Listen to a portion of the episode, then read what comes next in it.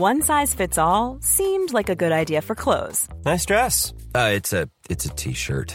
Until you tried it on. Same goes for your healthcare.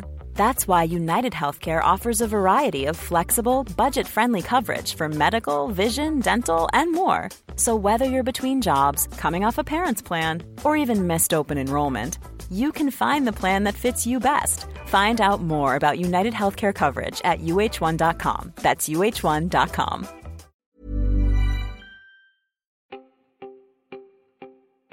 Welcome to the Help Desk for Wednesday, the 9th of December. My name is Peter Wells. How are you, Tess? I am good, thank you, Peter. And our first story today takes us back to our very first episode 100 years ago. indeed, indeed. So dating apps are getting a little bit safer. That's right. So I think it was back in October. Four Corners and Triple J's Hack had that report around Tinder and how it was really sort of letting its users down. And the story that has come out over the weekend in the US is that Tinder is now making it safer to report those bad actors on the dating app. And so it follows the criticism highlighted in the programs that showed that sexual predators on the service would unmatch their victims, making it harder for them to find and report. Now, when users are unmatched, both retain a history of the chat in case one side wishes to report it. And Bumble also introduced a similar feature last month for its users. The Bumble feature includes a massive report button, whereas Tinder simply links uh, to a frequently asked page about reporting users. Does this make you feel any safer? I think, uh, well, not particularly, but I think uh, it, it's good progress and it's good on uh, educating consumers or users that they can report. Because apparently, mm. Tinder said you've always been able to report. But if there's nothing in the user interface that says report or gives you any guidance there, how are you meant to know that?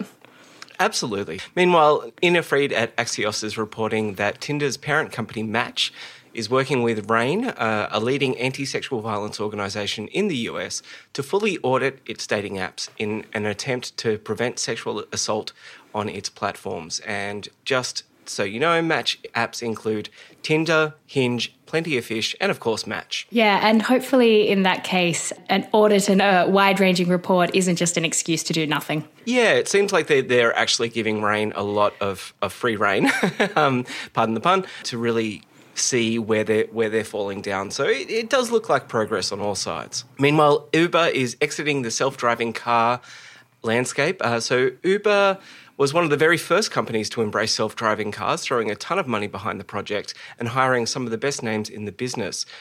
Uber was keen on the technology as the hefty meat sack behind the driver's wheel is always Uber's biggest expense. But the company has had a fraught history with the technology. In 2018, the company was found to have stolen a lot of tech from its leading competitor Waymo, which is a Google company.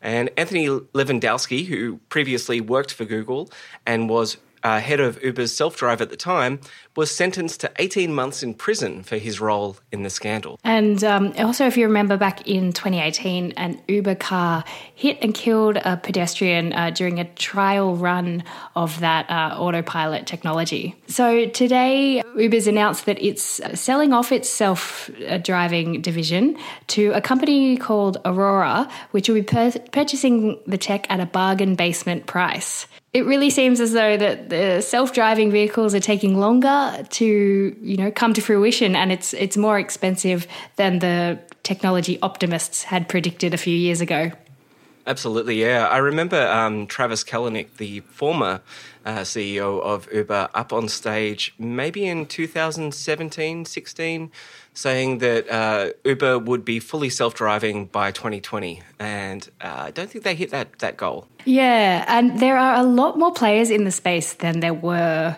Uh, back then as well, so maybe it does make sense just to, you know, for Uber to stick to its knitting and uh, let let someone else take take this on and stop burning piles of money.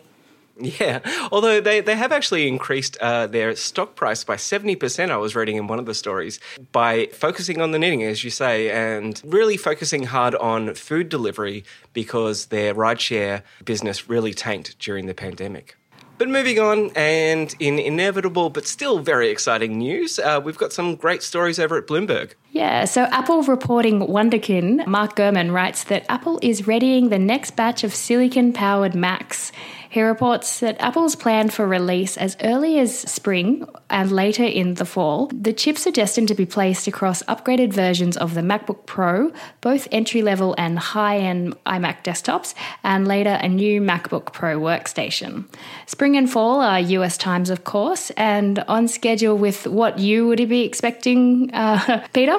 Yeah, I think so. Uh, I mean, I was expecting an event in March. Apple tends to have an education event in March. And so that to me seemed like the best time for them to unveil iMacs powered by the Apple Silicon. And if they're doing the same thing that they did with the current lineup the, of the M1 chips that we've seen, you know, we saw three different product lines get the the entry level M1. So I would imagine the chips that are going in the iMac are also destined to go in the MacBook Pro. So currently, the M1 that is in the Mac Mini and the MacBook Air has four power cores and four efficiency cores, which helps it get that that amazing battery life, but also be able to do some some pretty important stuff. Uh, the, these new chips are expected to have 16 power cores, and for the pros that I've been talking to as well, one thing they're really looking forward to is much more RAM and upgradable, a lot more upgradable kind of storage, and the ability to plug in more than one monitor is is high on the list as well. So yeah, this sounds all very promising. It sounds like the iMac Pro and the Mac Pro will probably be much later. I, I would imagine they are going to be the final upgrades in the cycle, and that and Apple has already given themselves to 2021 to complete the transition. I don't have anything to say about it. Um, Fair enough. You're not excited by new chips? So it's the new chip going into more versions of Apple products. Yeah, so right now we've seen the the low end computers that they make uh, get the basically mobile centric versions of the chip. The, basically, the same chips that are in the iPads have been pushed into the low end Macs. Now we're waiting to see what Apple can do with that exact same hardware or that the exact, exact same processing in their their much more powerful line of computers. I'm excited. And moving on to our final story for the day, which may not be the most important, but nevertheless, Google Nest speakers can now stream Apple Music. So, Apple is pushing its HomePod mini speaker heavily this Christmas season, but it is good to see the service coming to speakers it didn't make. Apple has been moving its growing services division outside of its own hardware for some time. Apple Music was the company's first Android app back in 2015. More recently, Apple TV and AirPlay 2 have been added to TVs from LG, Samsung, and Sony. Yeah, and this makes Google's Nest line the most compatible speaker ecosystem available, supporting Google, Apple, and Spotify, and most of the other services like Deezer and Tidal and all of those. The only holdout there is Amazon Music, which is understandable because Amazon make Echo speakers, and you can't get Google Music or Apple Music on Echo speakers. Uh, according to Telsyte, Google owns 60% of the smart speaker market in Australia, and we're one of the very rare markets like that. I think it's only us in Brazil where Google speakers uh, outsell Amazon speakers, and A- Apple are far behind both of those companies on just 4%. Yeah, so I guess um, with Amazon not having its sort of prime dominance here when those speakers first came out, probably gave Google a bit of ad- an advantage. Yeah, those speakers were very affordable and easy to get your hands on, giving them an early head start. Yeah, that that seems to be exactly what happened, and and Google knew that that was happening, that that, that they had that advantage, and really had one of the, the most aggressive marketing campaigns in Australia uh, for their their lineup of speakers. And I've got to say that their Nest, the new Nest speaker, is fantastic. It sounds great. I haven't heard the HomePod Mini apparently it sounds good. But the the Nest Mini is a fantastic bang for buck. Do you think this has any um, antitrust implications for Apple? Uh, I think Apple are the most grown up at the moment in terms of seeing that that uh, I heard you laugh, seeing that uh, the antitrust you know, machine is slowly and inevitably moving towards all of big tech. They, they seem to be putting out defensive moves all over the shop. Although I've got to say that uh, it's probably just more that their services division is growing so fast that they just want to make sure that they're available wherever they can find an audience. Mm-hmm. Anyway, that's all we have time for today. Thank you, Tess Bennett. Thank you, Peter. And we will speak to you guys tomorrow. See ya. See ya.